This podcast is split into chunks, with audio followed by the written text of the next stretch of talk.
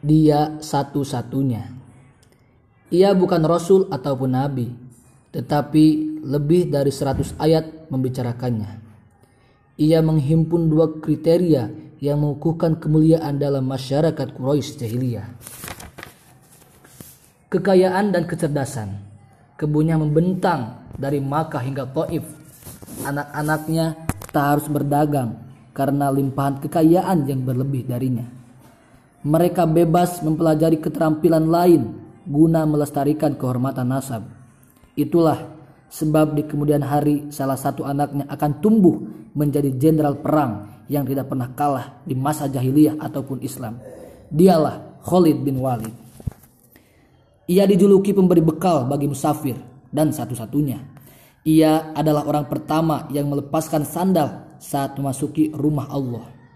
Ia pemuka dalam renovasi Ka'bah dan masyarakat iuran harta untuk perbaikannya bukanlah hasil riba, judi, melacur, dan hal buruk lainnya.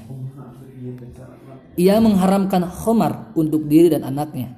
Ia pula yang menetapkan hukum potong tangan bagi para pencuri.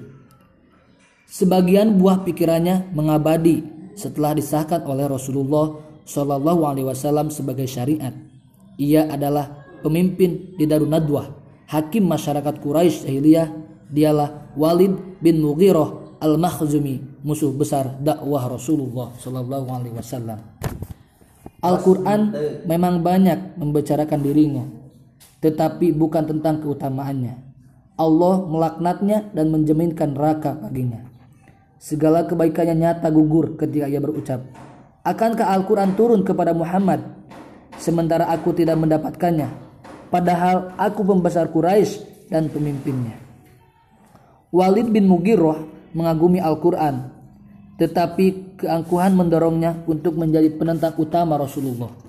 Ia tak mau kemuliaannya di masyarakat diungguli oleh siapa pun, termasuk Rasulullah Shallallahu Alaihi Wasallam.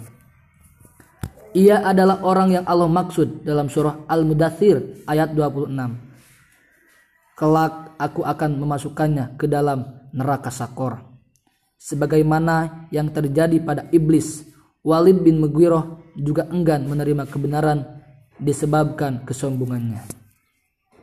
Berhati-hatilah dengan nar narsisme karena Rasulullah bersabda, tidak masuk surga seseorang yang di dalam hatinya terdapat setitik zaroh kesombongan. Hadis riwayat Muslim nomor 131. Wallahu a'lam.